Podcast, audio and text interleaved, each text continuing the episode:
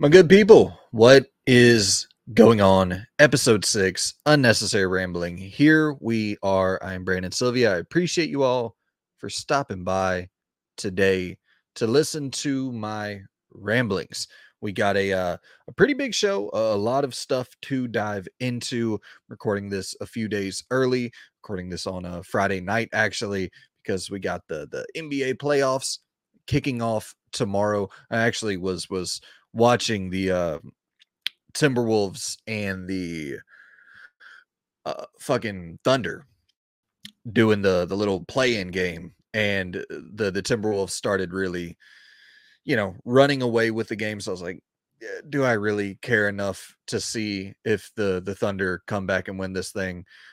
Probably not. Let's go ahead and uh and and get this this thing recorded because I was thinking about just recording recording early Saturday morning, but I was like, let, let, us go ahead knock this bad boy out. And if any big breaking news takes place, you know, between now and Sunday or maybe even Monday, I'll uh, edit it in, splice that in, stitch that in, and uh, have it ready to go for you by Tuesday.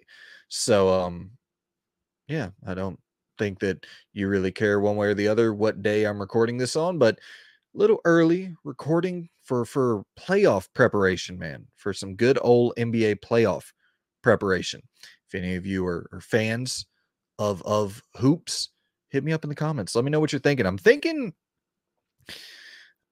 uh, like a part of me wants to just go with the easy answer and say KD puts the Suns over the top and you know adding Ayton and or, or adding KD to to the Ayton Booker CP3 trio which they, they were in the finals what uh, was that last year 2 years ago and then ended up losing so like how do you add KD to that that lineup to that mix and and end up failing it's just it seems like too good to be true. But you know, you look at Brooklyn with Kyrie, KD, James Harden, and that was a bit of a disaster due to you know some things outside of their control a little bit. But um, yeah, uh, it, it, on the East, it's like I, I really want to go with Joel Embiid, but once again, talking about Harden and some playoff dips and some peaks and valleys there, it's like I, I love Embiid. I love the way that he plays basketball, kind of just a, a, old school big man, but with new school game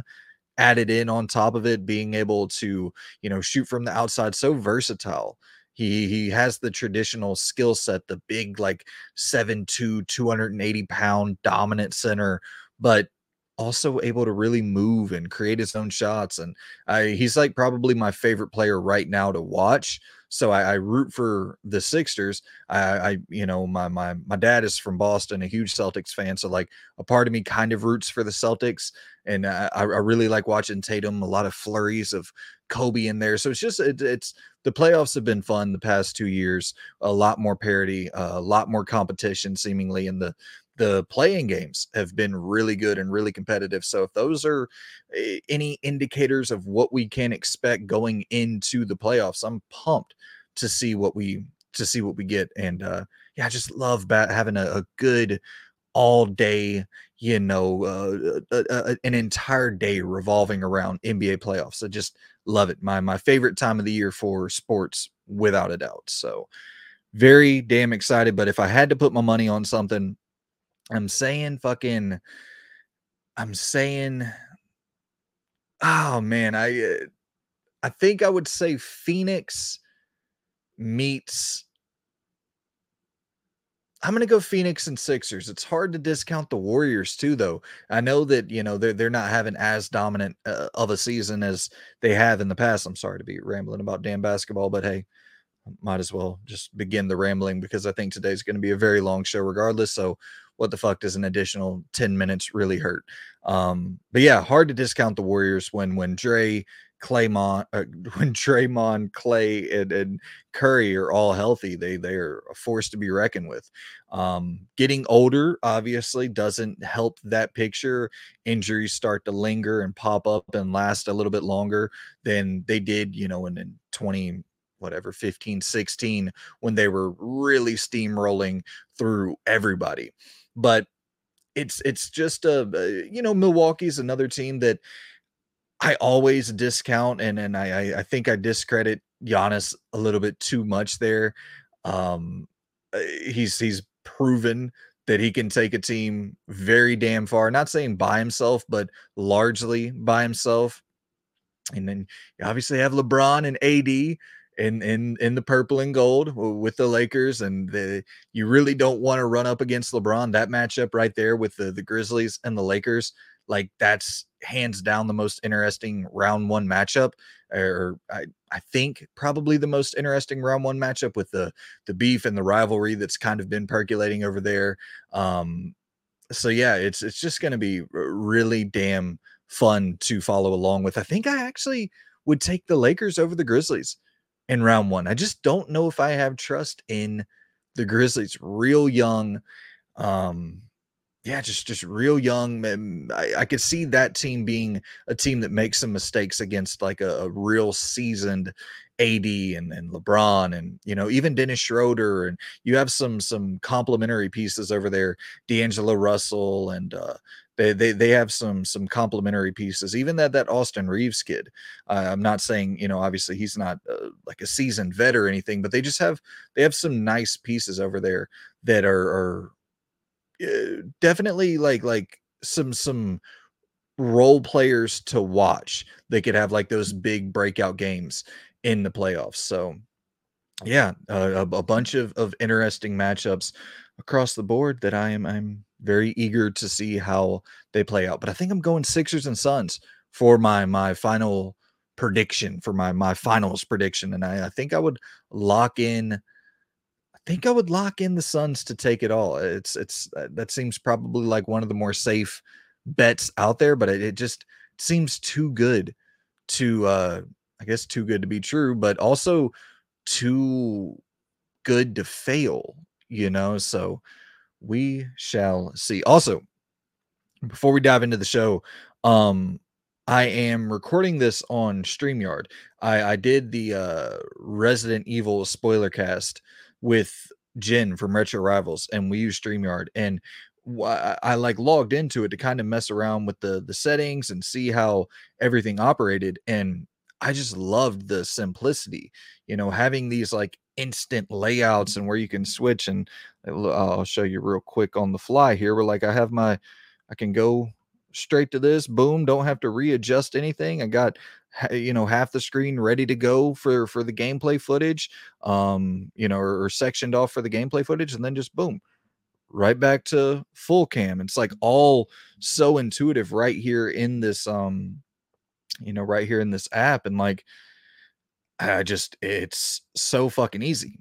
But drawback last time i recorded there was quite a few audio issues and uh I, I'll, I'll for sure switch back to obs after this recording if if the audio issues aren't resolved. It was storming the last time i recorded those so i'm wondering if that is going to play a major factor into it. But if there are audio issues like the glitching and some of the the there was a lot of that that glitching and shit taking place. I don't have the world's best internet. I live out in the middle of fucking uh, nowhere, bought property in the middle of nowhere to uh you know, it, it, I it's not really in the middle of nowhere. It's about 45 minutes or so away from from uh from where I, I lived previously but it's definitely more in the in the boondocks than um than not not even to say more than I would like it to be because I do like living out in the country. I like having space away from my neighbors. I don't like being right on top of people, surrounded by people. I'm not really the biggest people person. I, I, I fancy myself to be a nice fella, but I don't like a lot of interaction with people. I like to keep that to a uh yeah eh, i like to keep it as minimal as as possible while still being functional and uh, having a somewhat healthy social balance there but but i like my space for sure like my space so it works for me being out in the country in the middle of nowhere but in terms of internet service does not it doesn't bode well for internet service out here we we have a lot of uh, bullshit, you know, pay $200 a month to get 15 megabits per second download type shit, just total scam markets. Thankfully, I did end up getting rambling like a motherfucker here, but I ended up getting this little device called a gateway from Verizon. And it gets me like 50, 45, 50 megabits per second. So it's like able to do the shit that I need done. Um, but it, it, it's still not like top of the line, top of the line internet. Um, so hopefully that's not holding the the the app back here and and, and making it a little bit rougher. So we'll see. I'm gonna record it this time on StreamYard here. And after this, if it fucks up again, I will be hopping back over to OBS and doing everything right in there. But I really wanted to use StreamYard because uh for one, the the live streaming functionality. Like I uh, find that really, really interesting. And, and I will definitely be tinkering around with that format. Uh, my only thing and I've said this before back in the easygoing gaming days. If you followed me over there, is like I'm not getting into the live streaming shit unless I can have video foot or, gameplay footage for you guys to watch. It's just like it's it's a much fucking worse show if you don't have gameplay footage uh, available for you all to see. And I'm I'm just not gonna like I'm not going to to diminish the quality of the show. And um you know, because like the the live streaming part, I, I love that because if, if I could like grab the footage, have it locally recorded, play it, and also be able to like live chat with you guys, interact with you guys in live time, um, I'd, I'd be so that'd be I'd be so down for that, and it, it would make the editing process pretty much nothing. And so uh, and even just the the uh, the ability to to have this show uh, as it is now and then have a live stream show separately like that shit is is very very um appealing to me but when I've live streamed in the past, and I, I got to say I've never used uh, Streamyard to live stream, but I've used a bunch of different, you know, uh, apps and and uh, different fucking software to try to do this, and it would always be I would try to bring up the gameplay and it would just be super fucking choppy. Those of you from the easygoing gaming days probably remember me trying to do that. And it was just so, so bad. And so uh, I won't do that if it, if it's low quality or anything like that. If it's a super laggy fucking delay, like I, if it you know, if the, if the clips have to run at, at 30 frames per second or something like that, I'm not gonna. Uh, that's not the biggest deal in the world. If it's a little bit of fucking latency, not the biggest deal in the world. But, um, yeah, if if I can get that up and running, I, I would love to do some some live stream type shit for the show. But all right, that is enough of the rambling. We're we're fucking what 10 plus minutes into the show and I'm just running my damn jaw here. Uh okay, so let's go ahead and oh yeah, yeah, the the uh, community poll. We're to be doing the community poll each week and I, I'm really fucking pumped for this. So I'm going to have you guys vote every week, uh, probably like Thursday or so, and I'm going to let you all pick the final topic for each show. So uh, this week, you know, I, I, had four options there. You guys ended up voting the top 10 most underrated games.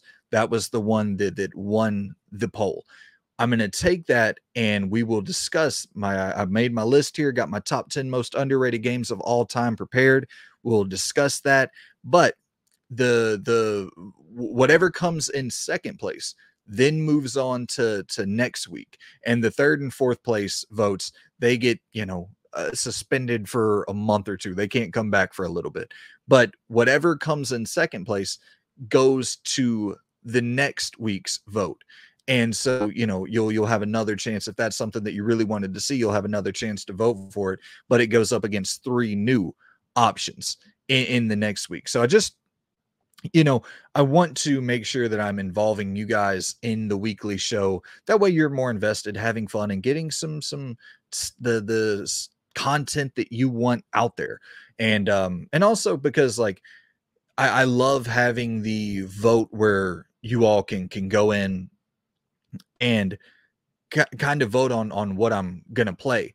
But we're running up against that time of the year where it's just crazy, just fucking crazy with new releases. Jedi Fallen Order, um, Dredge, um, Last Case of Benedict Fox, Redfall, uh, Breath of the Wild, Final Fantasy 16. It just it's starting to stack up to the point where like I don't know how often I would be able to do a vote where you can select what I knock off the backlog or what I replay because I don't know if I'll have any time to knock anything off the backlog or replay anything with the new releases dropping that I'm interested in in playing and covering. So I figured that would be a good way to keep you all involved and uh yeah, and and interested in the show weekly and and getting the the content from me that you want on the show. So hope you're all uh, on board for that each week probably around thursday a vote. Winner the the winner topic the winning topic will be discussed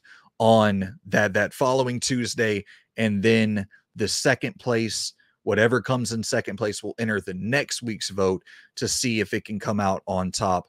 And uh, yeah and then it'll it'll be going up against three different topics. So i think it's going to be fun. Going to be fun. It's going to be uh, a nice little challenge for me as well to to have like a new fresh topic each week to think about like different lists to put together and shit like that so very pumped but let's go ahead and kick off the show with uh what i am playing.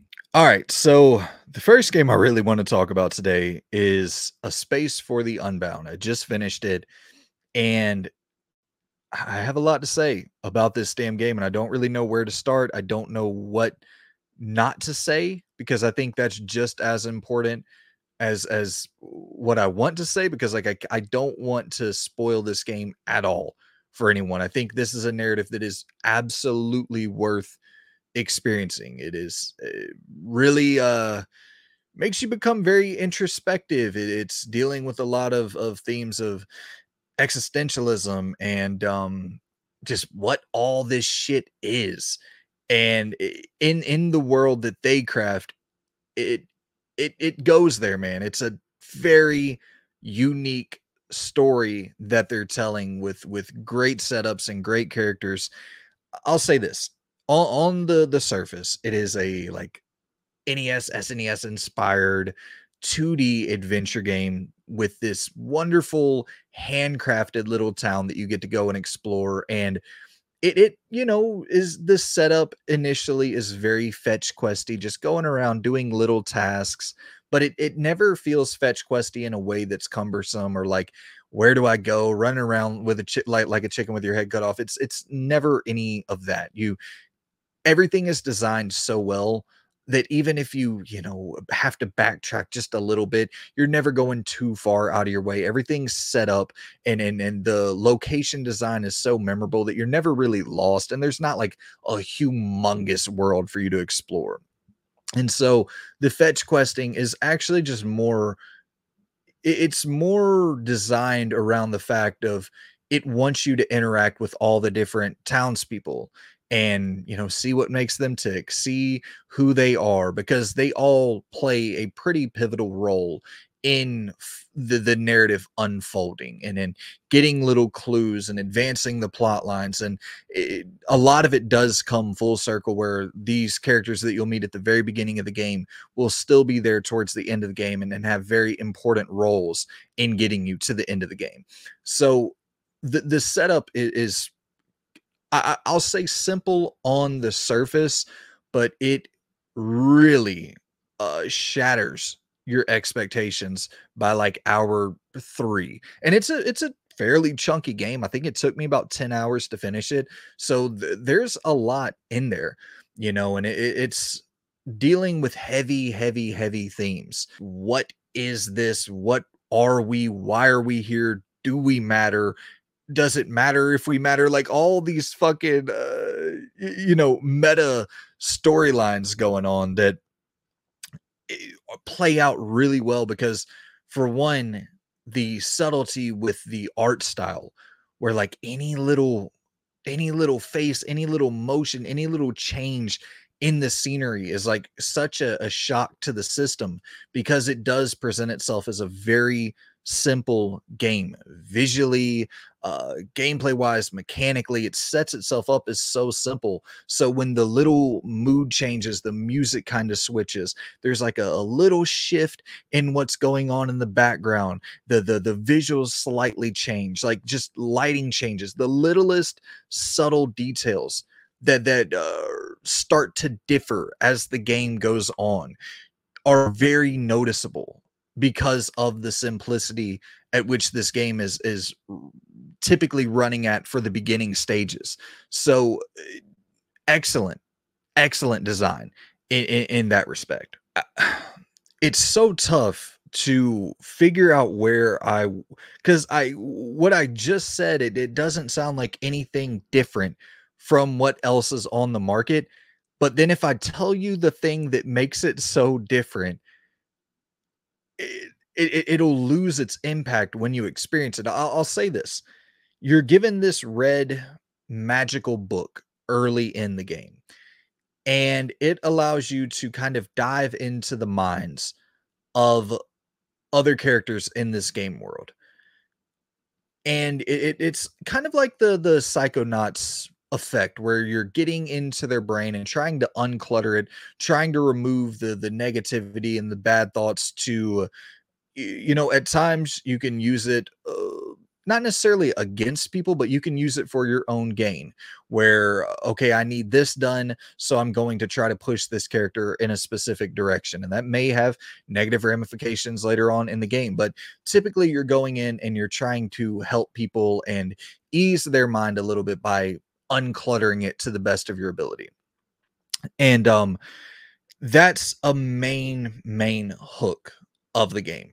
It's still not the main hook of the game. The the main hook really surrounds the the two characters Raya and Atma, I, I, believe is is the pronunciation. I may be off there, but they, they are these two characters who, at the beginning of the game, they're they're dating, they're in class together, they're at their senior year of high school, and they are, are kind of unsure of where to go next in in in their life what direction do they want to to follow? What path do they want to go down? And they kind of have this like unbridled starry-eyed love for one another and like they they they're aware enough of the real world that they need to figure out what the fuck they want to do, but they feel like they're at their last kind of phase before they enter into full on adulthood where they're still you know they're they're they're senior year of high school but they're still uh, kids at this time and it's like you know what fuck this man like let's go off we're going to write down our bucket list for this summer. We're going to write down our bucket list, what we want to do together, what we want to experience, and let's let's just stick to this instead of going and taking this exam to see what direction we need to take with our life going forward for college or whatever. And it feels so goddamn pure and, and weirdly uh, specifically nostalgic because there is just that that very small slice of your life where you're old enough to get around and go on these adventures and you're young enough to not realize the the brutal beating that reality is likely going to offer you up. And so when it presents itself early on in the game as, as, just this peachy adventure that you're getting to go on, it it just feels so so warm. And I will say for a lot of the game, it is like a warm, cozy blanket to snuggle up with. But I'll also say don't get too fucking comfortable with that at all. It's a lot darker than you would expect. It's a lot more serious than you would expect. They do have like their their their humor. There's this one section where you're in like kind of a cooking mini game and uh, or it's not really a mini game. You're you're assisting someone else with their cooking and like you, you, there's some some jokes, some humor in there. Like one section, uh, you're you're sabotaging other people's meals to help out your friend, and like like because you want her to win this cooking challenge. And the chef says, or, or one of the, one of the people say, you know, this meal is going to be perfect. I just got to make sure it's not too oily. And you go and you get some oil and you like splash it in the dish while they're not looking. And uh, the the chef, the the like master chef who is is doing this reality show style event uh, comes over and they they taste test the the food and they say something to the effect of uh, you got to be careful this is so oily that uh, uh, fucking what did it say? Foreign foreign entities could come and invade your plate or some shit like that. I'm like god damn that's a that's definitely a, a one liner there for this you know uh, kind of simple cute nes snes uh, retro inspired adventure game it, it just there's a couple of those moments with the humor that definitely does catch you off guard but yeah man overall it's a a, joy to play. There's not a ton of in-depth mechanics there going on. It, it's it's like I said, very simplistic, but they do have like their little sections of I guess what you'll call combat where you just do some little button inputs and time up a meter to to block and evade at the right time. So they they do the best that they can to keep the gameplay feeling different and varied enough to uh to have a good time with it throughout the experience. You're seeing enough new fun shit throughout the journey, and then the the final two hours or so, I would say, are just top tier, uh, where it, it's like a straight linear path. No more worrying about any backtracking or any real. Uh, any of the real um, puzzle solving or adventuring fetch questy elements that you were you were dealing with earlier in the game it's very heavy narrative. Just say that. I'll leave it there. And um, this is a special game. This is a very, very special game that I, I would definitely recommend to anybody. I, I loved this game. Um, there were a couple sections I'll say that that make it to where I could see maybe some people getting frustrated with just the well, I don't really know the word I'm looking for. Like there are there's a section with some doors, I'll just say, and some like repeating of the same exact scenario. And you're just like, why exactly was this added in? Maybe there was something contextual, you know, some some story context there that I didn't pick up on. But by and large, that section of the game I really just didn't feel was necessary at all. Um and there there was like maybe one or two of those moments but you're talking about 15 20 minutes of not great which in the grand scheme of things you're talking about a 10 hour game 20 minutes of not not great i'll i'll happily fucking take that for a narrative that is this good and at times so heartwarming at times so heartbreaking and and um, it, it's it's a beautiful beautiful story though one that will absolutely make you think about your place where you are where you need to be and if any of that matters at all all right and real quick i will give you my final thoughts on gta 4 i finished it and um i had a very weird experience with grand theft auto 4 and finishing it so i get to the final mission and there's a section where you have to like climb into this helicopter. And I'm I'm it's like tap A to climb into the helicopter. So I'm tapping it, you know, and then but but the first time I failed, I was like, okay, maybe didn't tap it fast enough. Maybe I wasn't paying attention exactly when it uh, the prompt popped up, and I failed because I wasn't aware of what was going on at that specific moment. So I was like, okay, I'll run it back, and I failed again. But I was tapping it pretty quick that time. I was like, that's weird. I feel like I should have got that, but let, let's take this a lot more serious. Let me tap the fuck out this thing. Third time, I'm fucking tapping the shit out of A. And I still I still fail the mission. I'm like, what the fuck's going on? So I went to Google and supposedly they there's some issue with the backwards compatible version of GTA 4 running on the Series X because the Series X backwards compatible enhancement, whatever program, they boost it to 60 frames per second. And supposedly the mission was designed with the 30 frames per second in mind. and it just somehow totally bricks that uh you know quick tapping of a section where you're trying to climb into the helicopter if you're running the game at 60 and so people are saying like yeah it's, it's just like fucking totally impossible to do it on the series x i'm like well fuck that is an interesting case where the enhanced backwards compatible versions of of the game actually hurt and and kind of broke it, uh, which which is, is you know not common at all as far as I'm aware. With everything I've played through backwards compatibility on the Series X, I've never experienced that. So very very odd, but I was like, okay, I got I got my 360, um, popped it in on the 360, and it was a jarring experience. I, uh, you know, I hadn't played Grand Theft Auto 4 in so long, man. So I forgot what it looked like running natively on the hardware that it was built for.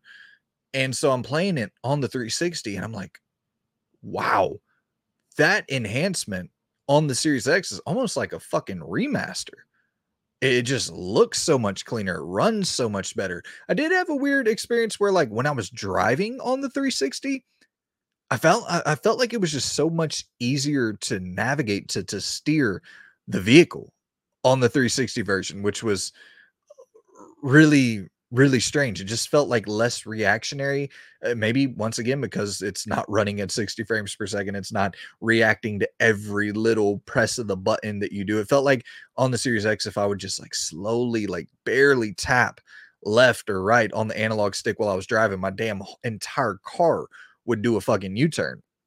And uh which I'm, I'm i'm totally honest i'm not the best of of drivers in open world games or just in in racing games in general but um it was a lot easier on the on the 360 and uh, but but the shooting holy fuck.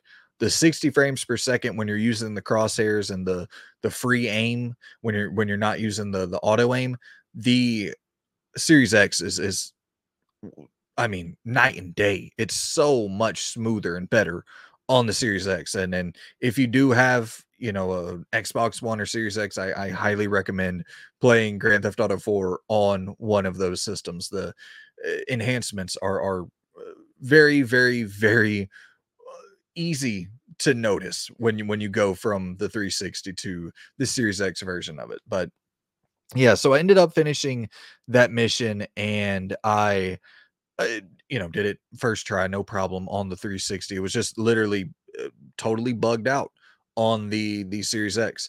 But yeah, went through it, finished it. I loved the ending. It it concluded the the same way that the entire story was going from that point forward with giving you agency, allowing you to make the decisions. The entire final act of that game is all relying on you, the player, giving you the the the decisions to make and and whatever result you get it's on you and i fucking love that i really hope that you know one of the the districts that you explore in grand theft auto 6 allows for a little bit more of that realistic gritty nature and and uh, you know maybe even uh returning to this uh, uh, you don't have to return it just just something that is a little bit more gritty because I, I think that Grand Theft Auto historically has you know been wacky zany characters and I, I, love that the the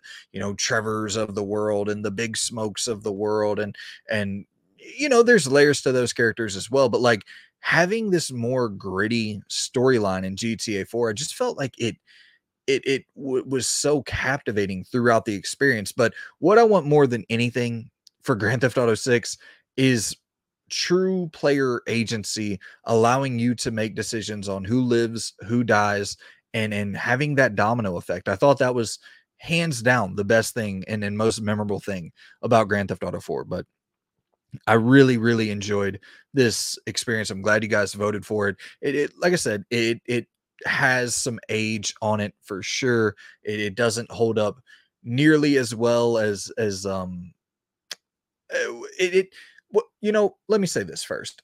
Playing it on the 360, it was this weird experience where I was looking at it and I was going, "Oh yeah." When I was playing the the the PS3 at the time, and booted it up for the first time, I was like, this is the most amazing looking video game ever made.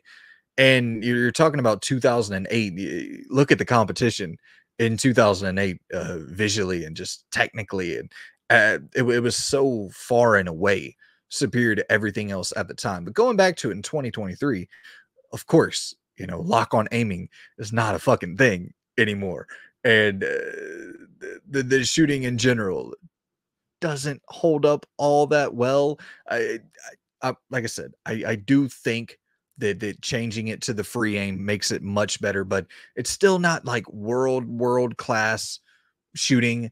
Um, the checkpointing systems are very outdated, so there there are things to complain about, but I'll, take a few complaints with just an excellent, excellent narrative and and a fun game with a bunch of fun mini games. Going off and seeing fucking Ricky Gervais at the at the damn uh, the, I forget what the the name of the comedy club is in the game, but they have the comedy club with Ricky Gervais. You're going off, hanging out, watching Ricky Gervais, going off on these little silly dates and hanging out with your buddies at the pool hall and fucking going golfing. It's just it's it's a blast. It, it was it was really a fun experience to to you know, to replay this game for the first time in over a decade. All right, so it is now time to hop into the news, and we're going to kick this one off with old Redfall. Redfall will not be 60 frames per second on Xbox consoles. It'll be 60 frames per second on PC, launching at 30 frames per second on Xbox, even Series X. And uh this is inexcusable, man. I, am not a technical snob. You guys know that. I'll still play Redfall. I'm sure I'll have a fine time with it. But the first person shooter fans out there, they they uh, they're they're not going to tolerate no damn 30 frames per second on a first person shooter. This is the one genre where you just can't have 30 frames per second. I mean, it's 2023. It's it's inexcusable. Something like Plague Tale Requiem Sure. A, a cinematic adventure. E- even something like Gotham Knights is more tolerable than this. But even uh, Gotham Knights, I was like, it should have been 60 frames per second. And then it's funny because I feel like there's a lot of similarities there with Gotham Knights and the untethered co-op experience and how they're talking about that's the the real problem and the real drawback and supposedly similar features are running with Redfall and is that the drawback there is that why this thing is is not going to run at 60 if so same thing i said about gotham knights uh, what, what, was that double slasher right? When yeah yeah gotham knights came out last year. When when the news was announced that it was going to run at 30 uh, because of the multiplayer was like why not have it to where the single player campaign can run at 60 it, it was just bizarre. I, I did not understand that decision at all but like I said, I'm not a fucking developer. There's probably a bunch of issues piling up that, that my little ass brain can't even fucking process. But I will say this this is a first party title that's coming from a trillion dollar company.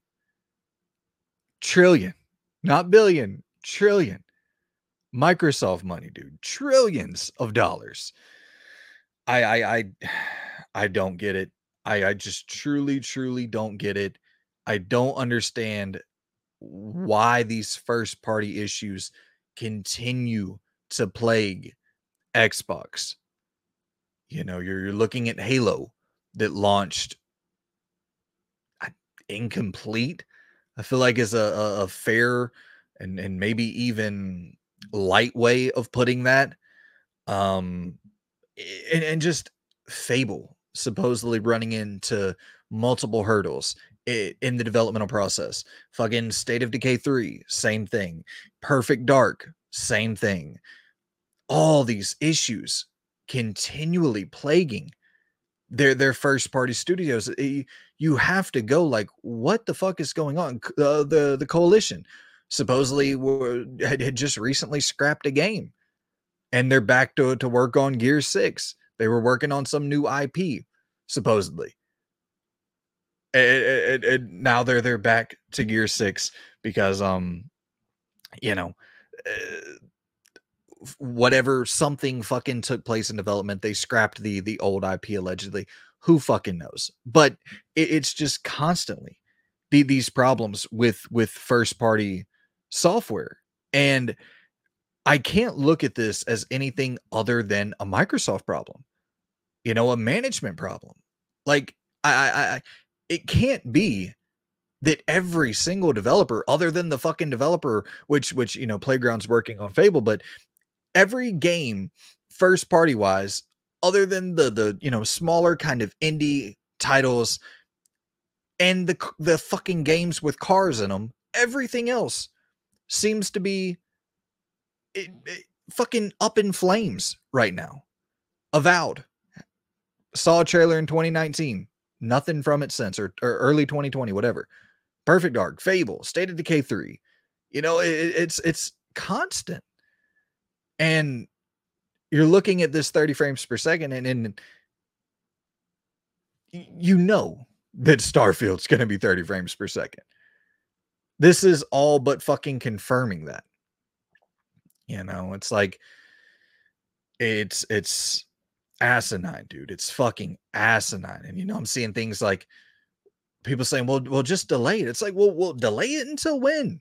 Until Series Y? because we were all supposed to wait. This was going to be the generation.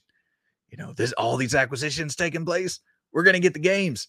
We got the trillion dollar company really behind us now. We're going to get the results. They're going to fucking sink money into development. Oh, okay. Uh, the, all the money is going to go towards acquiring shit and, not funding shit to make sure games come out timely and and and are up to snuff for the quality.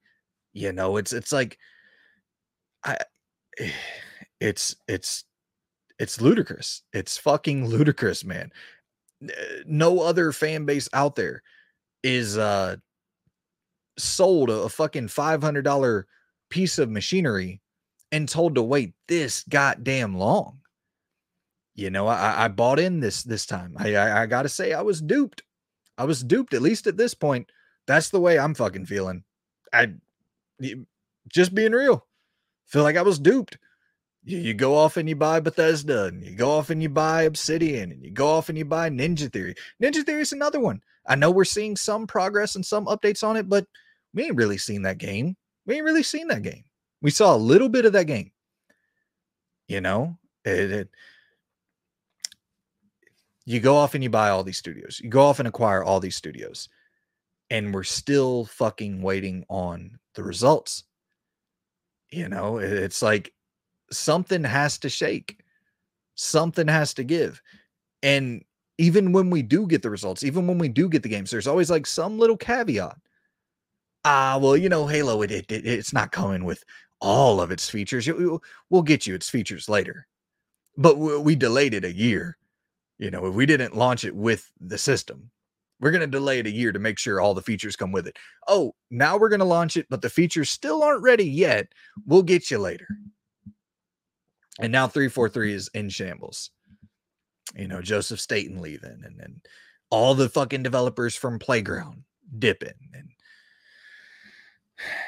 it's it's fucking crazy, man. It's it's absolutely asinine what is taking place within the the first party ecosystem over there. Um if you if you're not a game with a car, good luck ever seeing the goddamn light of day. And when you do see the light of day, good luck having this trillion dollar company uh, hit you with enough resources or uh, a timely enough developmental pipeline or whatever to to get your game out in a proper state. Fucking bizarre, man. You know, and you're you're talking about the conversation becomes delay the game or should you launch the game uh, feature incomplete or should you delay the game? As if those are the two options. It's like, and, and I gotta give credit and be fair. Like, it seems like the Xbox community is really fucking riled up about this one. And they're like, this is crazy, dude. This is crazy. We support you.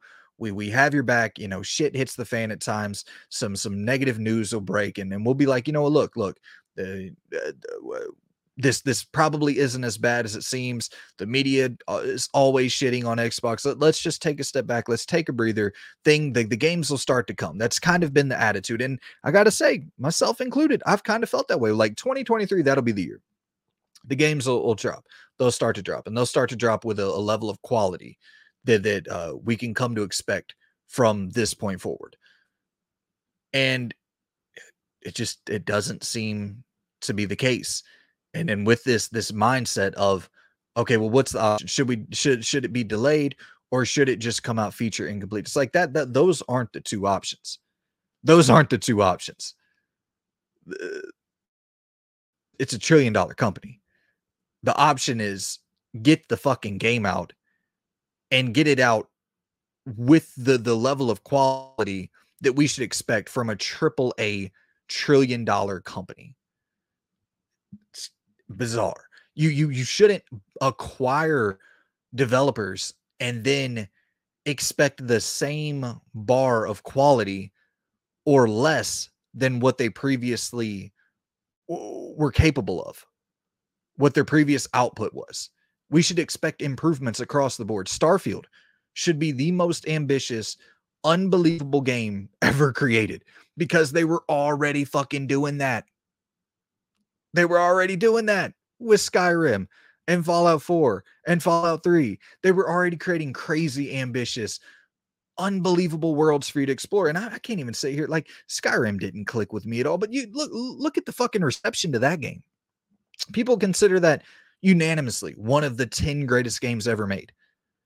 And so when when Starfield, when it says Starfield is come in at 30 frames per second, like and once again, let me be clear. Speaking from my perspective, I'm still going to play Redfall. I'll dive in the story. I don't really give a fuck. I, I don't give a fuck if Starfield's 30 frames per second. And I can actually understand Starfield being 30 frames per second a lot more. That game is wildly ambitious. Redfall, I'm, I'm sure it's ambitious. You know, it's it's an Arkane game. They have a lot of systems going on, a lot of moving parts. But you look at the visuals of it, it's like, well, that's probably not the thing that's that's holding this game back from hitting 60.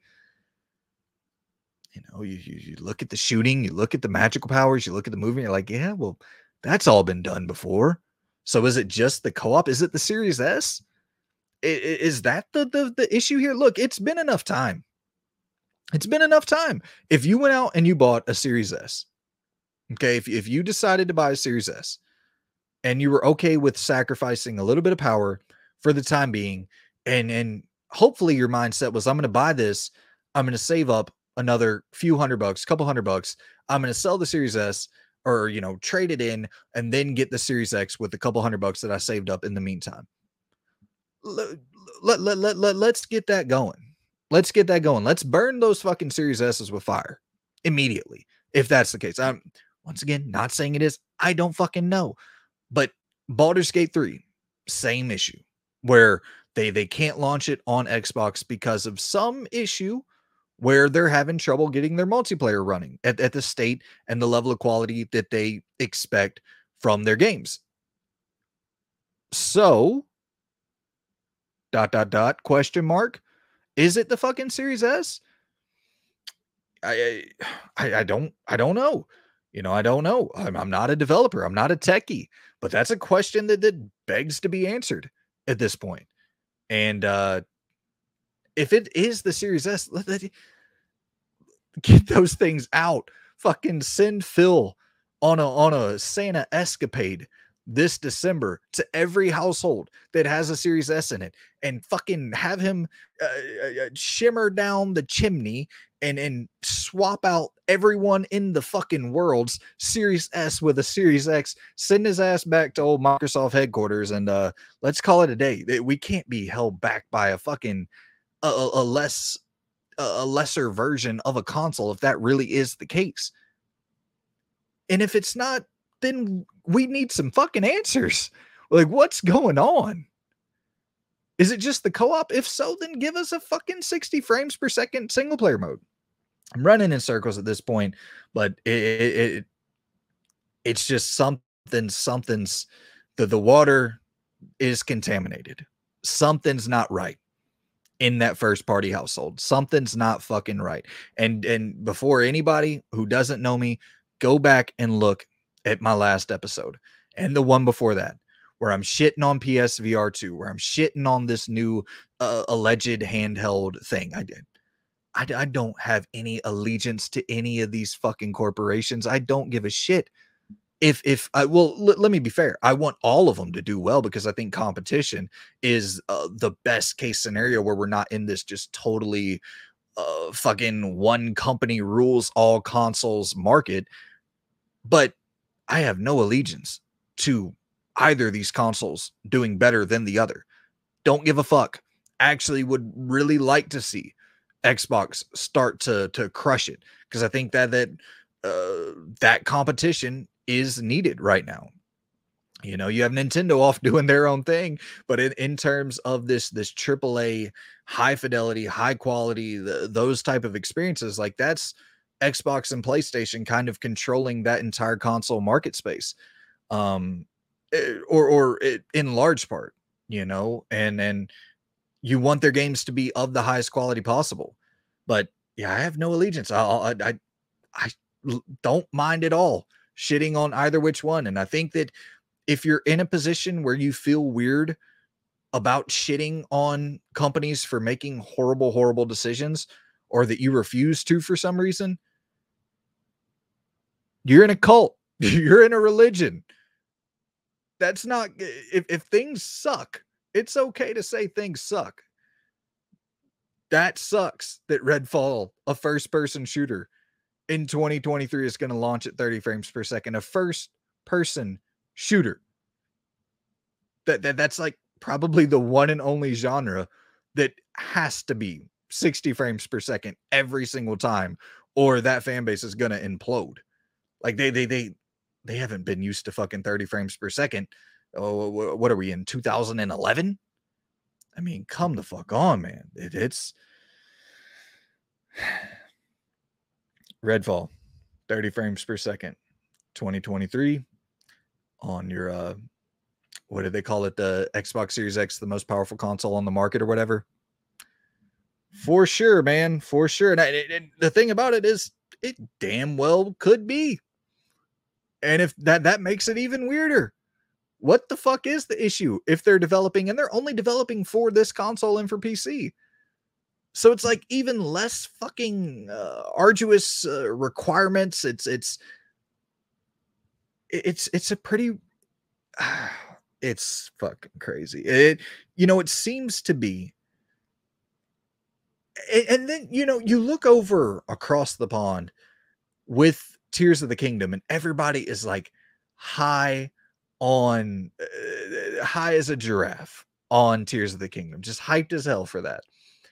And it's like, you know, maybe Nintendo just had it right to remove all expectations of, of, fidelity and frame rates and this and that and be totally unshackled by that. And let's just play off nostalgia. Let's play off creativity and let's play off like consistency and quality and then not do the race to the most superior, powerful system on the market. Seems to be doing them pretty damn well. And then they're consistently cranking out creative shit. And once again, I'm not rooting for Redfall to fail at all. I want the game to be great. I'm actually, you know, fairly interested in it, somewhat interested in Redfall. I'm to play it. But when these issues continually pop up with trillion dollar companies, I think it's okay to say, hey, that's fucking weird. I think it's okay to to to say, hey, trillion dollar company that's going on all these fucking acquisition binges. Let's actually get out some good shit and and stop making your your fucking consumers who spent $500 on your system choose between delay or inferior product at launch. That's all I'm saying. All right, so with that uh rant out of the way there, I have two other news stories. We'll we'll really quickly move through these. We have Media Molecule ending their support for Dreams. September 2023, Media Molecule is ending support on Dreams and shifting their focus to working on a new project. I I think I talked about this in the PlayStation predictions, uh, episode, what whatever the 2 episodes ago, whenever that was, about really kind of hoping for this in a weird way. I don't I don't mean to sound dismissive of dreams or that I didn't want it to succeed or anything like that. I you know, you're always wishing for these games to succeed, but it seemed like a not saying fruitless endeavor, but it, it definitely seemed that they could have gotten more bang for their buck elsewhere the, the the last couple years like to be working on a new project. So it's just exciting to me to see this team that you know is known for Little Big Planet and like these excellent 3D platformers to potentially go off and work on a brand new 3D platform or something new entirely or you know uh, maybe a little Sly Cooper remake like that's uh, the the I the kind of pie in the sky, I guess I would say for me, that I think that would be the coolest fucking thing to see Media Molecule off working on Sly Cooper. But it, regardless, just having them going off and working on something new and and getting away from dreams, I think is a, a great idea across the board. Dreams just didn't, regardless of of how you felt about it or how you uh, enjoyed dreams. It, it just didn't hit the mark that it, it needed to hit given the fact that it took so long to develop and i'm sure it was not the cheapest project ever because there's a lot of moving parts in dreams. So um yeah I, i'm just glad to see their efforts going elsewhere and i'm hopeful that eh, personally i don't really want uh, another little big planet game. I would really really like to see what they can do with a new ip or or remaking a a classic such as Sly Cooper. I think that would be that would be great. So that is a media molecule news there, and then in the world of delays, Suicide Squad gets delayed again, I believe to February 2nd, 2024. That's what I wrote down, but I remember writing that down while, while I was in the car in my little notes app. And uh, I, so, you know, check it and make sure I'm not wrong on that. But Suicide Squad for sure delayed until February 2024. And um, you know, this was reported on by by Jason Schreier, who typically is uh, very accurate with his reporting. So the, the, the this isn't too surprising. I think the date is actually more surprising than anything. You're talking about a uh, nine month delay um that that's significant. You know that that's very very significant. And it makes you question a lot of things like I you don't think 9 months is enough time to like really pull the guts out of that game and start reworking it from the inside? Like I think it would still be a live service looter shooter game. Like I don't think it's possible to remove those elements. I don't think. I mean, it would depend on how pervasive and like like how prevalent they were in the game. Maybe you could get away with with just pulling out some of that shit to make it less intrusive and then maybe that would be enough or maybe just leveling back the loot a little bit and then and you know removing some of those aspects of the game because that to me, like I knew the game was going to be a live service game. The bummer to me, of course, the live service aspect sucks as well. Just having Rocksteady work on some shit that looks like fucking uh, Fortnite and and uh, eh, yeah, the, the to me it just looked awful in general. But the one of the bigger bummers was like the loot that seemed to be present in the single player function of the game as well. Like I'd be totally cool with if well, let me let me step back. I would not be totally cool with it because I'm done getting burned by this shit for one. This would be something that I would pick up on a deep sale regardless because uh, with your Avengers and then these other games that are supposedly they give you a single player story, but you you know that it's gonna be fucking cookie cutter, milk toast, watered down single player content because a lot uh, the majority of the effort went into getting the live service shit up and running because that is not an easy task whatsoever to get that stabilized and functional. That that that's a you know an entire fucking development job in and of itself to get a live service game up and running, not including the fact that you're trying to throw single player functionality in there as well. So something is going to get sacrificed, and usually it's going to be the thing that's not making billions and billions of dollars, and that could typically be the the single player component.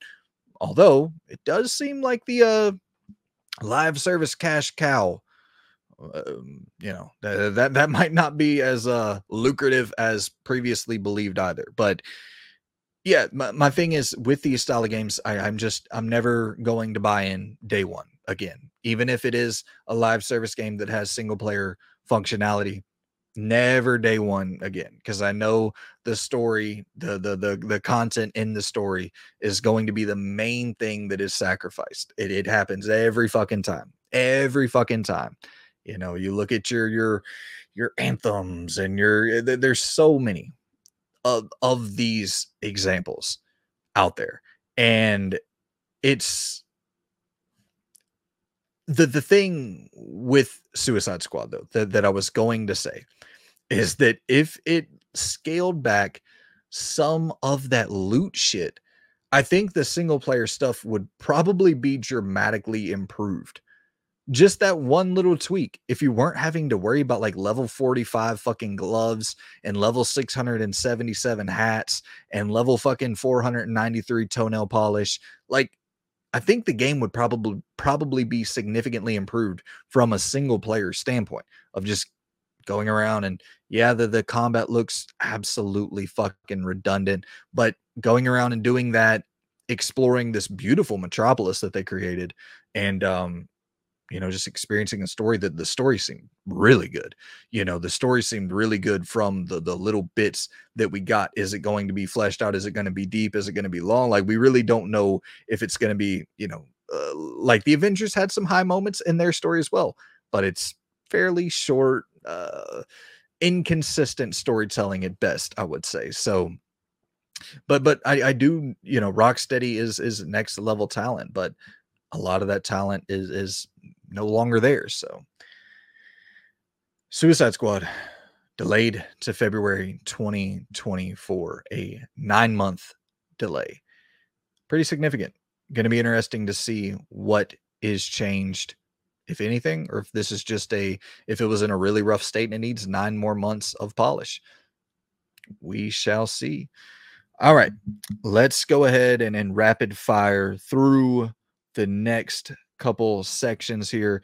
Going to close off with you know the final topic that, that you guys voted for which is the top 10 most mm-hmm. underrated games of all time according to me.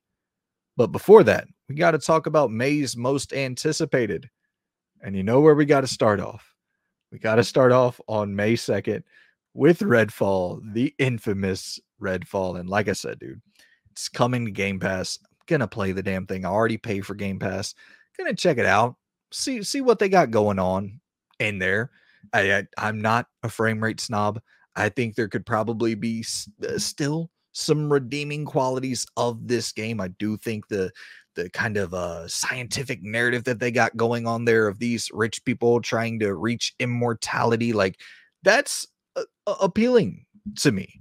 You know, the idea of it being more Far Cry than than um uh, fucking uh, Back 4 Blood th- that's appealing to me. Those style of things are appealing to me. And I do, once again, I acknowledge and I understand 100,000% you, you, you first person shooter fans being like, hell no, I will not be playing this thing on Xbox. I, I'll either play it on PC or wait until the patch. I totally, totally get that, or just or skipping it altogether. I totally, totally get all that. But for someone like me who's like I, I enjoy first person shooters, but I'm not really like proficient at them. I don't really go into them trying to be extremely skilled. I just kind of fuck around, dick around a bit, get a narrative out of it. I I, I think Redfall kind of looks and sounds pretty pretty interesting. Um, once again, though, totally inexcusable. Trillion dollar companies shouldn't be sacrificing one thing or the other. You should be getting you know what uh, what you expect from a trillion dollar company you should be getting that I, I totally grant you that and i think all of the complaints which i just threw a lot out there as well I, I think they're all warranted but all right may Fourth, once again, another Game Pass drop. We have Ravenlok, and the art style. It, it, it, the art style, man. That's really the selling point for Ravenlok here. It is just magnificent. It looks like a a, a bad acid trip, like the, this this wild hallucination that you're experiencing with these crazy enemies coming at you and and and it's just it's bright and colorful and, and just with this zany ever present danger feel to the world and to the game um it it looks to have maybe some some if i had to throw one critique out at it it looks like the combat could be very samey and simplistic but I, I, just think when you look at the visuals of this thing alone, something that you're you're gonna want to just jump into and check out the world and see what crazy fucking color palettes they're putting together and crazy weird concoctions that they're throwing at the wall here with the the world and the visuals and the the crazy uh, fucking bad trip that you're gonna be going down with uh with Ravenlok here. So May 4th, that'll be dropping on Game Pass Xbox and PC, as well as same thing with um Redfall, 30 frames per second on Xbox, and you know you you get your full 60 frames and all that on PC. May 12th, we have Tears of the Kingdom exclusively to the Switch, obviously, and I I don't know where I stand with Tears of the Kingdom. I'm, I'm not, you know, a, a, big Nintendo guy. I'm not a Zelda guy, but I think I gotta jump in. You know, it's like I, I gotta see what the hype is all about. Didn't play Breath of the Wild, so it's like you know what? Let, let me let me do my due diligence here and then dive into it, talk about it on the show, give you my impressions, my thoughts from the perspective of somebody who doesn't have the nostalgia connection, from somebody who will be going into it and and looking at it as just an open world action adventure game and then you know not really knowing the plot points. I think that could be a somewhat interesting perspective for people to hear because i think that by and large what you're going to get on the internet is going to be people who love the franchise and I, I like you know when i when i talk about resident evil that's something you always have to keep in the back of your mind is i'm so invested in the franchise that like objectivity is damn near impossible when i'm talking about a resident evil game but I feel like I'll be able to be pretty much 1000% objective with my thoughts on Zelda because I literally have zero bias towards the game at all. Of course, I want it to be cool, and anytime I dump, anytime I dump fucking uh, seventy dollars on the counter to pick up a video game, I want the damn thing to be great. But I do have to say the the I, I like some of the stuff that they got going on there with the crafting and the the the floating districts that you're exploring in the clouds and stuff like I, I definitely think the game looks compelling it's something that i i do want to check out especially with like the vehicles that you're making and flying around with and and, and taking throughout these these landscapes and exploring like i i'm i'm down to check this out for sure. I i i, I do think it, it definitely looks interesting. So tears of the kingdom that will be may 12th Amnesia the Bunker dropping May 16th. Game Pass day one as well. Big, real fucking big month for Game Pass. Uh, obviously, Xbox, SNS, uh, PS4 not coming to PS5, which is is really really interesting. Um, look, man, Amnesia is a series that inspired many many games. You're, you're looking at your Somas and your Outlasts and and uh, uh, layers of fear. It, it, it's very, very uh, influential in that genre of the quote unquote walking sim horror genre. It, it, it inspired a lot of other titles, but Amnesia the Bunker seems to uh, be adding a new big feature here, which is going to give you a revolver to defend yourself with, which for me is is crucial for for getting me into this style of game because I've kind of phased out with the the first person walking sim horror titles you know your observers and your like i like i said i love love love love love soma eh, thought outlast was pretty solid but i i i'm i'm, I'm even stuff like In Sound Mind and uh uh, what was it? Saint Dinfna's hotel and and oxide room 104 like these games are starting to add in just like little interesting twists that are, are just giving you a slight bit more agency and a little bit more gameplay. So i'm loving seeing that there's a little bit of evolution taking place within this genre and i just hope amnesia the bunker really nails it with uh the new additions to gameplay there. Next up we have lego 2K Drive. I didn't write the damn release date down for that one. Let's head over to to the Google see when Lego 2K Drive is coming out. Okay, so Lego 2K Drive is dropping May 19th to all consoles. And this this actually looks really fucking sick. I, I can't sit here and lie. This this Lego 2K Drive game actually looks really sick. I'm not gonna buy it $70. think that's that's a little bit insane. I know that 2K is is not going to budge on that $70 price tag anytime soon, but yeah, I, I'm not buying Lego 2K Drive at 70 bucks. But I will say, I do think the game looks cool as shit.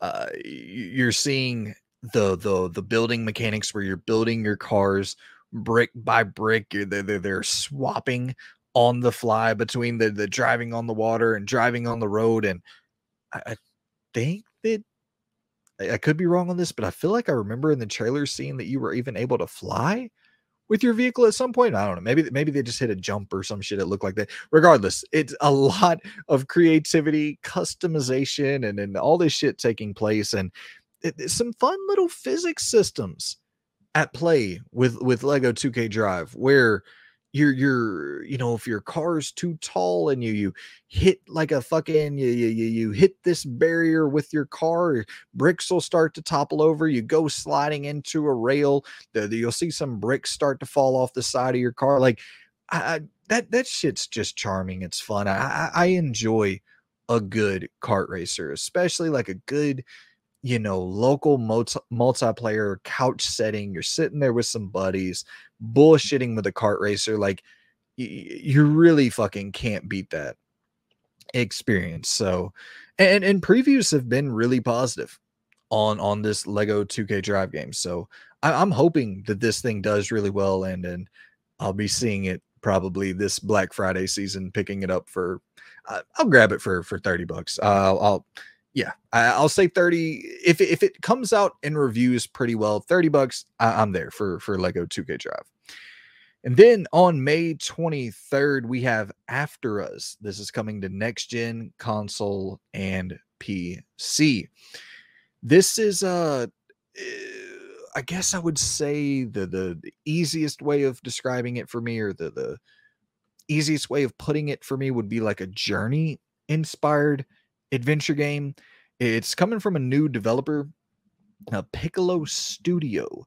Their their their first game with Private Division publishing it, which you know Private Division they, they have a little their their name holds some weight. So curious to see what they saw in this game. Um, but but yeah, I mean, immediately when you look at it, you're you're seeing the vibes, you're seeing the the artistic expression on offer.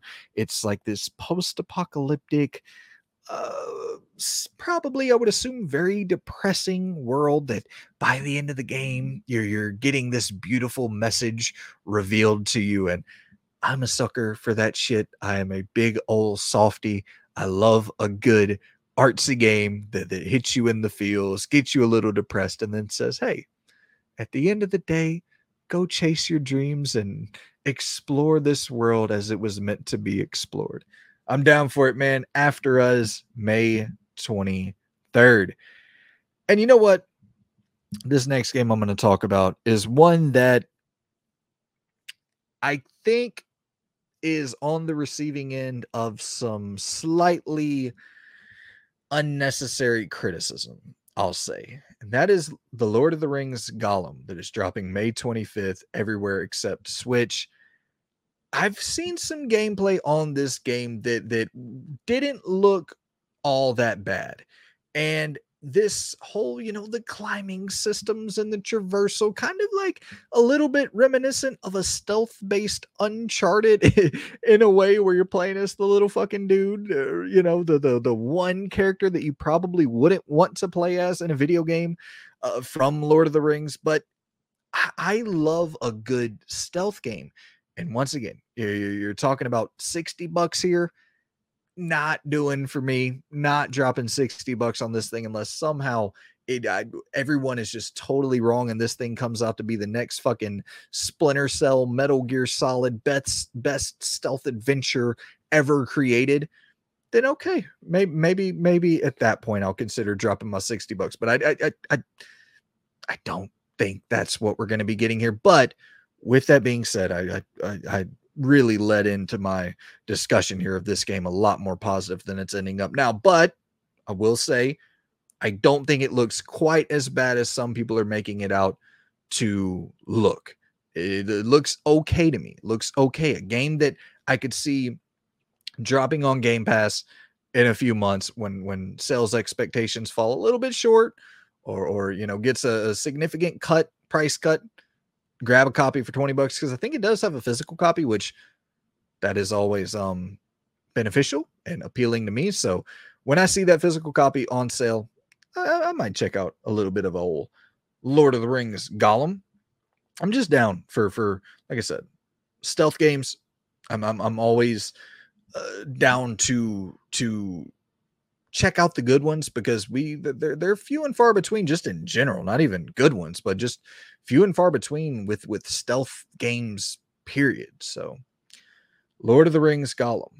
And then honestly, I'm just assuming it's a stealth game because he's a little dude. Like I, I, don't know. I don't really know shit about Lord of the Rings. I watched a little bit of like a couple of them. My, my dad enjoyed them. I watched I went to the theater with him one time and watched some uh Lord of the Rings. I don't I don't remember which one it was. I ended up like going out to the they had like arcade out there. I would just like fuck around in the arcade. I think one time he thought he lost me at the eh, that actually might have been while he was watching Lord of the Rings because I'm, I'm, not sure, but I remember one time he thought he lost me while I was out in the fucking arcade and he was just watching the damn movie by himself. I was like four or five years old. Not not the world's best parenting, but that's how you end up the the the way I am today. All right. Um, what are we at? May 26th. Oh no. Oh, yeah, wow. I I don't know why I even included that. I was gonna talk about Suicide Suicide Squad Kill the Justice League, but that is no longer coming May 26th or July 26th or fucking August 26th. I've somehow forgot. Damn, did I skip June? May 26th, June 26th, July 26th. You get what I'm saying? It's not coming out for a fucking while. Once again, being left by your parents at the at the movie theater getting uh, improper education that will make you jump from may to july skipping june. Highly educated? Not me. I apologize. System shock remake may 30th pc only. Pc only man.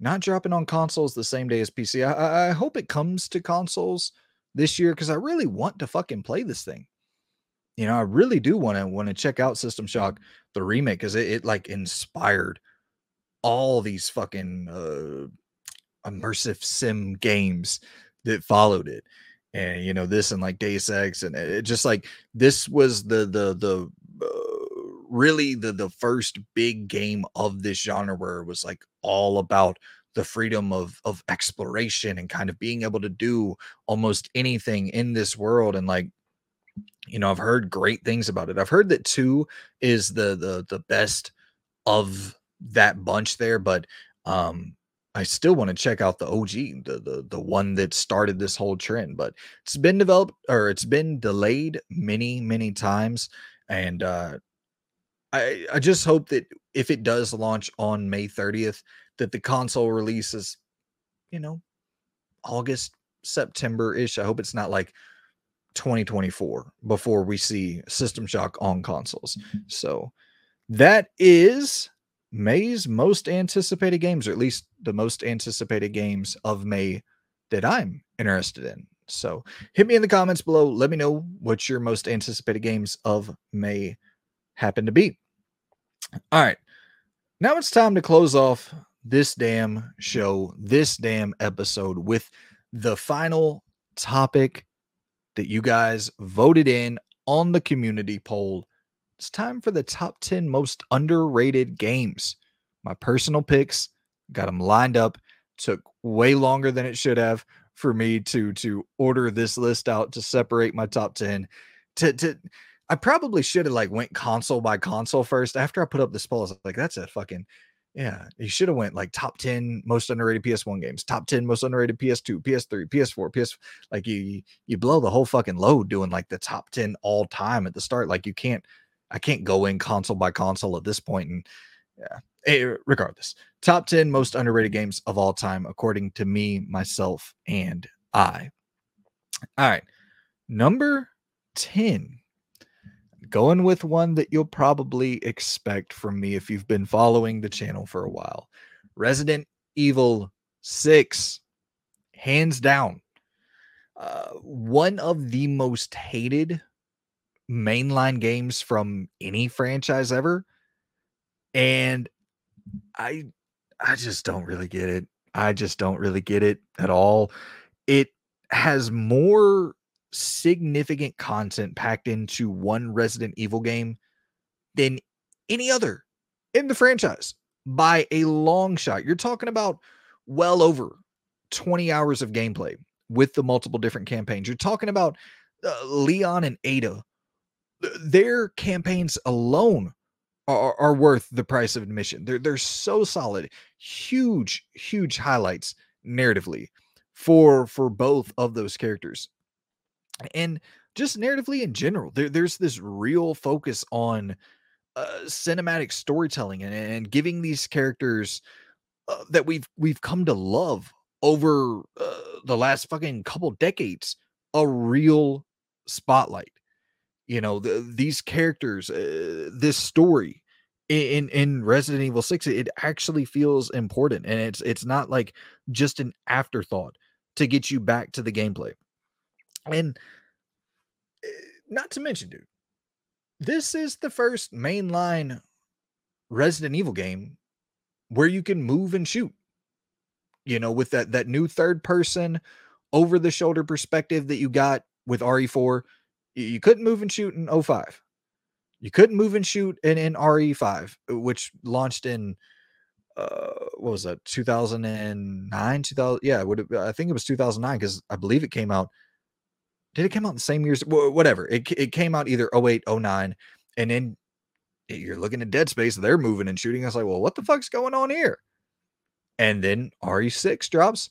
You're moving and shooting in a Resident Evil mainline game, and it fucking plays great. It feels great to play Resident Evil 6. I, I just I, I don't really understand how you can love RE4. Uh, okay, I can see how you love RE4 and maybe dislike RE6 because there's a, a huge leap in just the amount of action.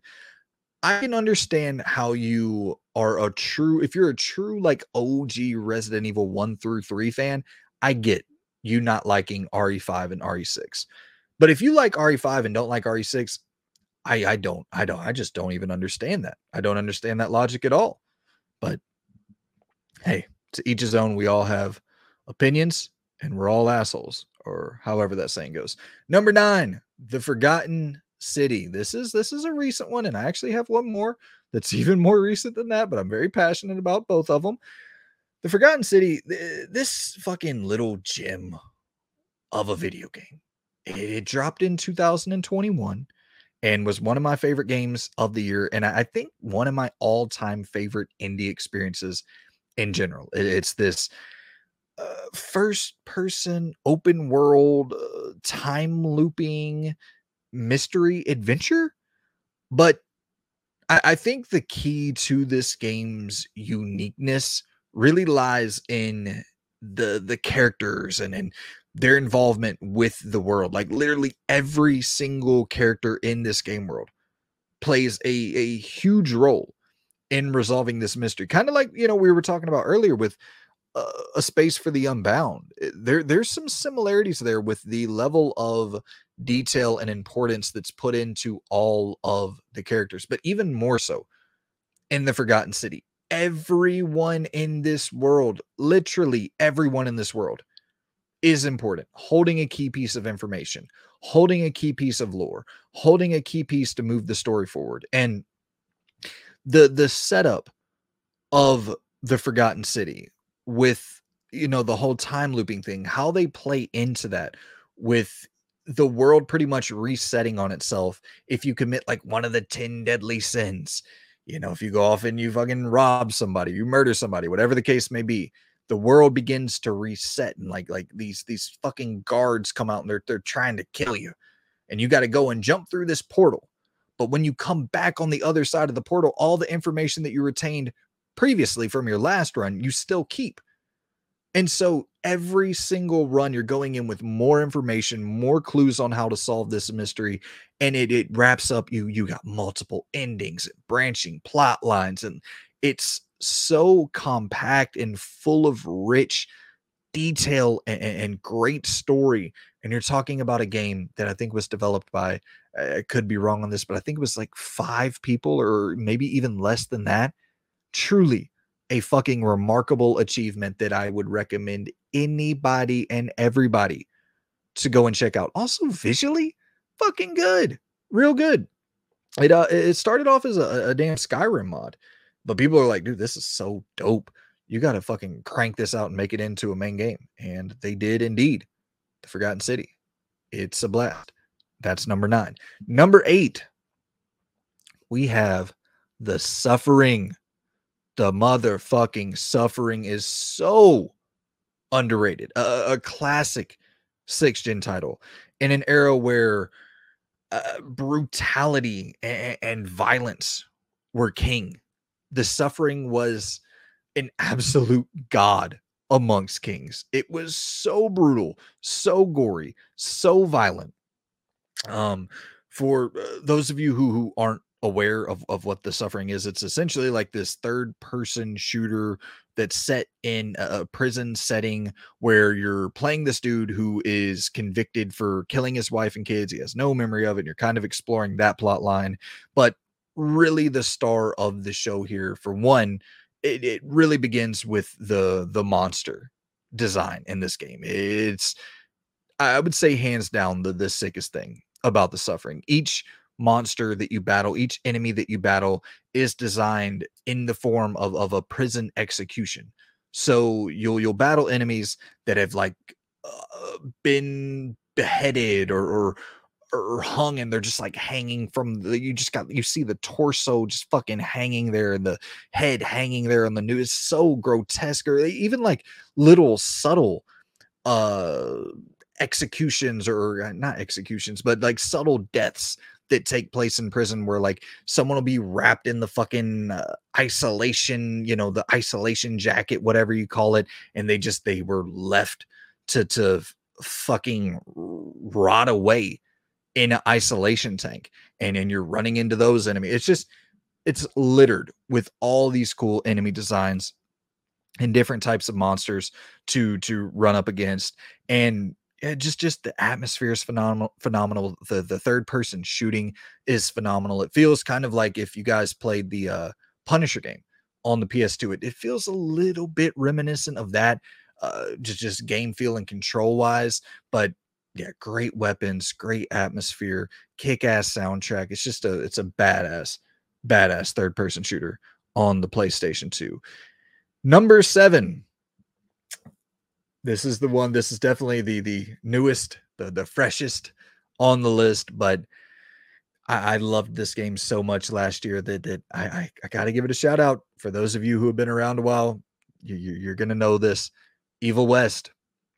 I got to say, I was a little bit bummed last year, man. Uh, you know, I'm finishing up the year and I'm like, okay, cool. I'm playing Evil West. I'm like, this is definitely a game that that by six months or whatever when it goes on sale and people are getting their hands on it for the first time people are just going to be praising this thing talking about it's the hidden gem of the century. And it didn't really happen in in the the the wave or in the the frequency that i expected. I you know you do see people talking about it and people praising it but evil west is so good dude it's so good. If you can find this thing on a sale Hell, I would recommend it at full price, but I know to to to each his own on that. Some people it's a shorter game. You know, you're talking about a whatever 10-ish hour third person brutal brutal melee action uh you know you got your firearms your melee combat tons of of skill trees that add great variety to this gameplay system like we talked about with the suffering immense amounts gore. Your your volleyball spiking your enemy into uh, literal spikes, seeing the damn spike protrude through their fucking gut. It's bloody, gory, fun as hell. You get all these cool different like you get like this this shock ability and you're you're you have this like super fast zap ability where you're you're going from one enemy to the next at light speed and it really feels like it, it controls and plays a lot like a god of war style game but with obviously with firearms but it removes a lot of the tedious stuff from the God of War games. A lot of the puzzle solving's gone. The story is a lot more campy, a lot less serious, and a lot I obviously it's not on the level of a God of War story. I'm not, or at least the 2018 and then 2022 game, but I will say the campiness and the fun of it, and it's presented well with a nice cinematic flair, and you know the, this Western vampire slaying world. The monsters are great. It's just it's a fucking great game. Evil West, number seven. Coming in at number six, though, we have Freedom Fighters old classic EA days back when they they were cranking out these 8 to 10 hour games on a regular basis. And I think Freedom Fighters is one of the best that, they ever made. Just uh, not even just within the 8 to 10 hour range or restriction there. Like one of the best EA games ever. It's fucking great. IO Interactive was actually the developer on Freedom Fighters, which I, I didn't even know before making this list. IO Interactive, for those of you who don't know, the the team that developed the uh, Hitman series, and then also developed this damn Freedom Fighters game, and they they absolutely crushed it, dude. It's this alternate history sort of uh, plot line where Russia wins the Cold War, but I the story is solid. The story is, is solid. It's good with with Freedom Fighters, but really the star of the show is the gameplay. It's the third person shooting that controls incredibly well, uh, very fast paced, but also very tactile and, strategic, where you can like uh, command your squad with very, very simple button prompts to move in or fall back, regroup, whatever. And at the time, the, the AI was just incredibly fucking advanced. Your troops were always, uh, you know, on their toes, very responsive, doing exactly what you you uh, sent them to do. And it wasn't like too cumbersome to engage with those systems. Like the the strategic aspects of the game were actually fun and aided the third person shooted shooting opposed to uh, taking away from that experience and and it, it, just all blended together so well with a with a solid story, great third person shooting. Uh, the strategic elements were were very advanced for the time. The AI was very advanced for the time. It was just a a, a really great video game that unfortunately it just doesn't really get talked about enough today. Coming in at number five, I have Beyond Good and Evil. Such a slept on title. Probably uh, maybe my favorite Ubisoft game ever. It would be right up there with like Assassin's Creed Odyssey, which uh, I actually think is a pretty damn underrated Assassin's Creed game. But for whatever reason, uh, Ubisoft is just in total uh, refusal mode to get this damn sequel out, and I, it, that, that it just bums me out, man. It really bums me out because I think that some of the shit we saw some of the gameplay we saw of that sequel looked really promising, but regardless, whatever. Uh, Beyond Good and Evil 1 is uh, magnificent. It, it's combining stealth sections with full on action, with fucking uh, hovercraft exploration and little mini games where you're racing your hovercraft or playing some air hockey s games. And it it also I, think has a deceptively deep story when you look at it. The the presentation it looks a little bit cartoony, but when you actually get in, you're talking about plot lines of government conspiracy and then like secret shadowy organ organizations and shit. Like there's a lot going on with Beyond Good and Evil. Uh, that first game that that are, are a lot deeper and uh, much better narratively than you would expect. Highly recommend checking out Beyond Good and Evil. Unfortunately, I don't think we'll ever see a sequel. Number four, Alpha Protocol. This thing is sitting at a 64 on Metacritic. I don't know what else I can add there.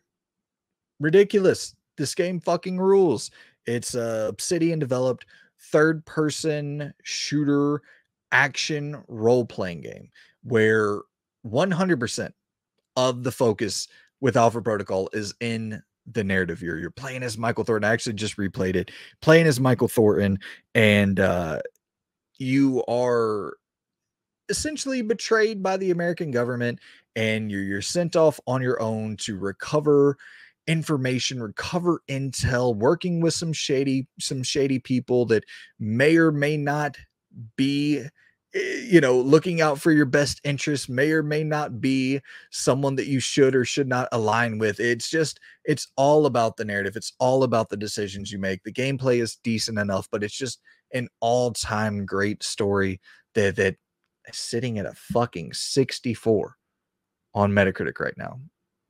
It's like, like, it, it doesn't even make any sense at all to me. The Alpha Protocol is really damn great, like like legitimately really great. I I don't get it. Number three, Jade Empire, BioWare's Forgotten Gem, and uh, once again, talking about like reviews here. Don't get me wrong, like this game did not perform poorly when it was reviewed. It was reviewed really really well. It's just once again talking about the the general discussion around games. And when people are discussing like the best six gen titles, no one really brings up Jade Empire. And it absolutely belongs in that discussion. Uh, it's giving you, you know, your your great Bioware narrative with with the decision making and the unexpected twists, along with uh, they're really the the first time Bioware ever delved into like like full on real time action with this solid ass melee combat system in uh in Jade Empire. I, I really think this is the best in terms of like melee combat, real time action melee combat. I think this is the best that Bioware's ever done. I I enjoy the combat system in in Jade Empire more than I do in uh in, in like Dragon Age Inquisition, and yeah, it's just eh, like they have these crazy fucking transformations where you're you're shape shifting into a, a damn rhino like figure and and just fucking wreaking havoc on the world. Uh, uh just a dope ass game full of customization and different fighting styles and and, and cool ass like little uh, pacing shakeups out of nowhere. Like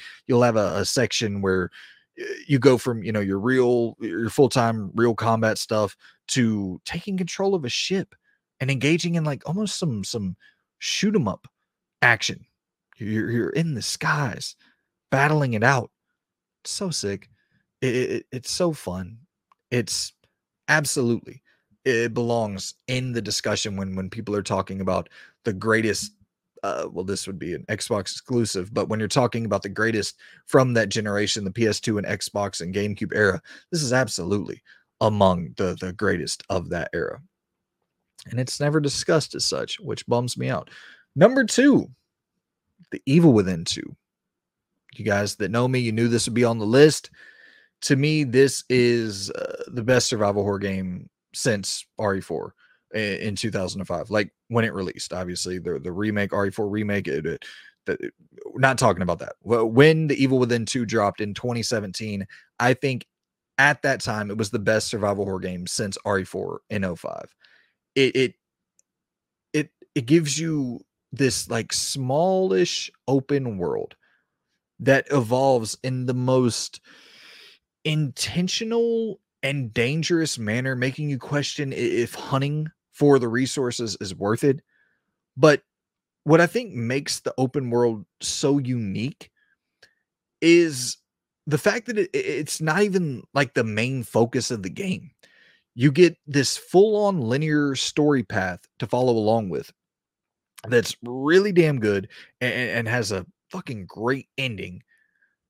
And then on top of that, as just a, a nice little cherry on top, you get an open world to explore that, that gives you more story context, that gives you some little side quests to go and do with Sebastian. It's excellent. And, and the gameplay is excellent. It, it feels so much better in every regard than the first game. Just controlling Sebastian feels so much better.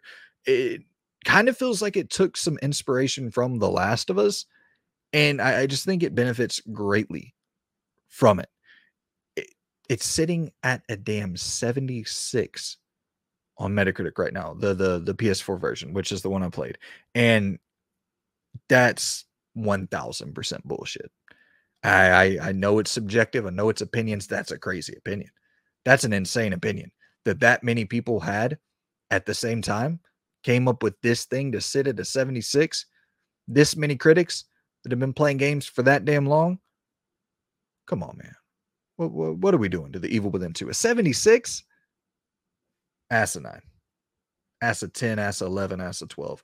Number one, the most underrated game ever made, according to me.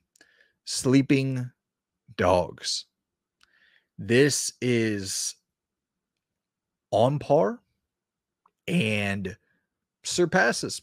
Uh, I'll, I'll say surpasses straight up in, in almost every regard, every possible metric. I think this game surpasses pretty much any Grand Theft Auto game, at least modern Grand Theft Auto game. 100%.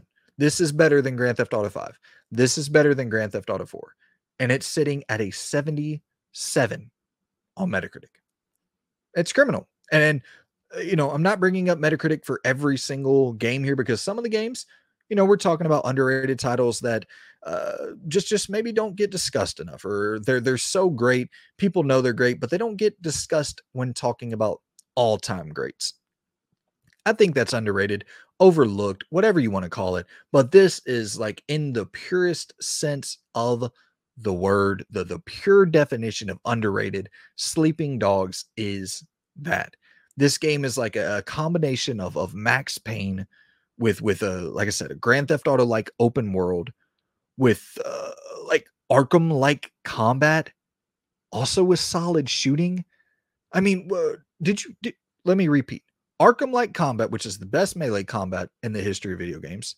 A Grand Theft Auto like open world. Rockstar creates the, the greatest open worlds in the history of video games. Max Payne like fucking bullet time mechanics and shit at times, which is one of the wildest, most innovative, fucking great little features, mechanics in game history.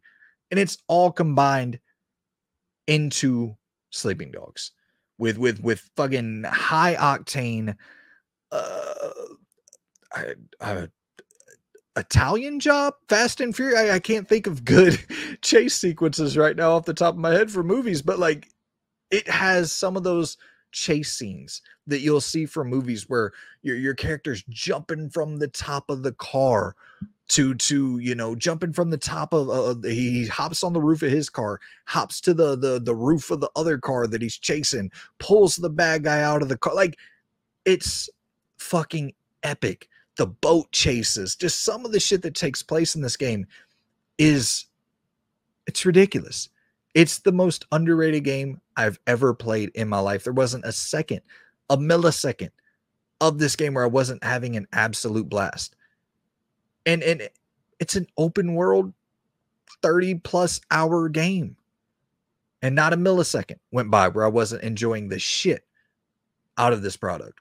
It's great. The story solid. The, the you know uh, kind of the betrayal arc of this cop and you know going in and going undercover and and and getting involved with this crime syndicate and the conflicting emotions that start to build over the course of this story.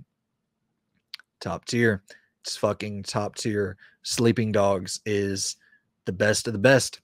It's the most underrated game ever created, as far as my brain is concerned. That's the final topic of the show, voted on by the people for the people.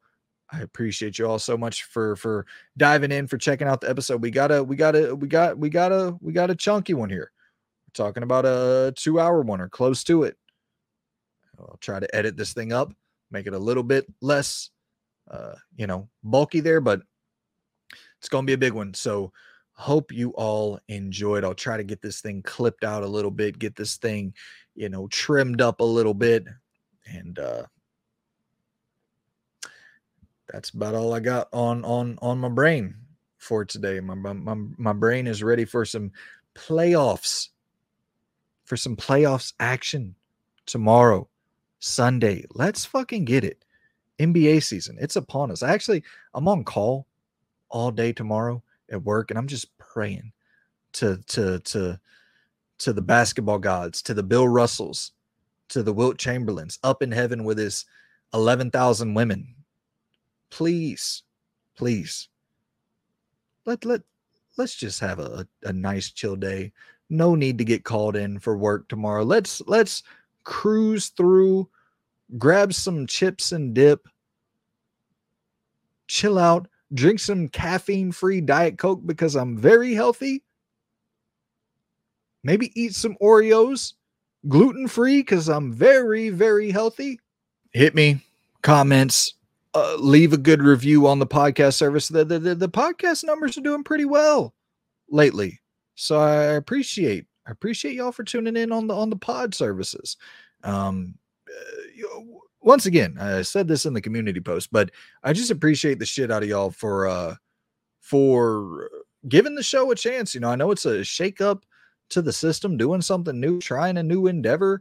Uh, I know, you know, personally, sometimes I'll watch a podcast or whatever, and you know, they'll go in a different direction. I'm like, damn, I liked the other stuff. But I'm trying my best to keep a lot of what made the other stuff good and include new stuff to to make it even better. So I'm hoping that I'm hoping that people enjoy it and and, and are, are down with the weekly format. And it seems to to be that that most of the subscribers are tuning in and checking it out. So I just appreciate the shit out of y'all, man. I really, really do. And uh yeah, rate, review, subscribe, drop a like, drop a comment, help me out for the old algorithm, kick it out there to a couple more eyeballs. And uh that's it for me, man. Hit me in the comments. Let me know what you thought about the show. And I will see you guys in the next episode. Goodbye.